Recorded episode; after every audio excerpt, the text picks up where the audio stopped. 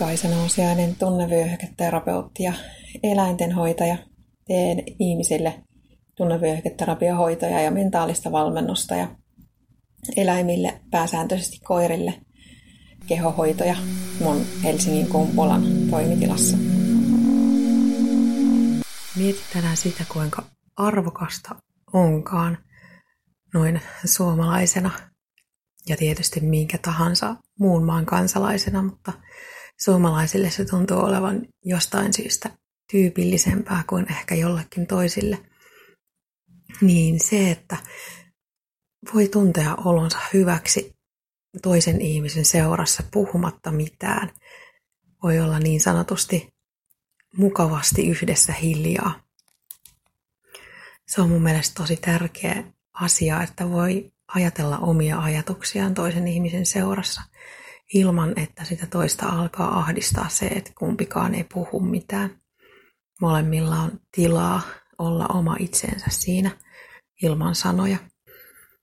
Tämä on nyt sit eri asia kuin esimerkiksi se, että kaupungissa, julkisissa liikennevälineissä ei puhuta kenellekään mitään, vaan istutaan kaikki omassa maailmassa, ehkä ne laput korvilla tai luetaan jotain tai katsotaan videoita puhelimesta, vaan se, että kumpikin tuijottaa tyhjyyteen tai jotain ja pohtii jotain omaa juttuaan ilman mitään muita ärsykkeitä. Siinä samassa tilassa ollessa kaverillinen hiljaisuus, siksi sitä myös kutsutaan. On siis ihan mahdollista tuntea suurta yhteenkuuluvuutta ilman, että puhuu toiselle mitään. Ja sen takia esimerkiksi puhumattomien vanhusten hoitaminen on mun mielestä tavallaan tosi antoisaa, koska pystyy kommunikoimaan sen ihmisen kanssa ilman niitä sanoja. Sanat on kuitenkin symboleita ja tarkoittaa osa ainakin niistä eri asioita eri ihmisille, niin kun ne jätetään pois kanssakäymisestä, niin siitä tulee ikään kuin syvempää. Sitten siihen toiseen ihmiseen saa syvemmän yhteyden, jos on siis herkkä sellaisille asioille ja haluaa sitä kontaktia. Eli sitä kautta, että kommunikoi toisen ihmisen kanssa sanoitta, voi syntyä hyvinkin syvä ystävyys. Sen takia kai sellaisen ihmisen kanssa, jonka kanssa ei ole yhteistä kieltä, voi tuntea olevansa tosi läheinen kaikesta huolimatta, jos on joku yhteinen asia, molemmille tärkeä juttu. Se on kai niin, että se toisen ihmisen olemus välittyy paremmin ilman niitä sanoja. Et kun pitää kehon avulla tehdä itsensä ymmärrettävä, ymmärretyksi, jos, jos siis on jotain keskusteltavaa toisen kanssa, niin, niin se on erilaista kuin jos käyttäisi niitä sanoja, symbolimerkkejä, symboleita, merkkejä. Ja jos on niin, että tuntee toisen ihmisen jo hyvin, niin silloin ei tarvita niitä sanoja siihen, että toinen ymmärtää.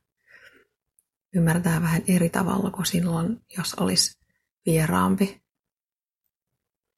Mulle ainakin on osoittautunut tosi tärkeäksi se, että mä koen saavani tukea ilman niitä sanoja, ihan vaan siitä, että se toinen on läsnä siinä hetkessä. Ja samasta syystähän esimerkiksi ihmisen muistoa kunnioittaa, siitä syystä, että halutaan kunnioittaa ihmisen muistoa, niin pidettävät hiljaiset hetket voi olla tosi voimakkaita kokemuksia.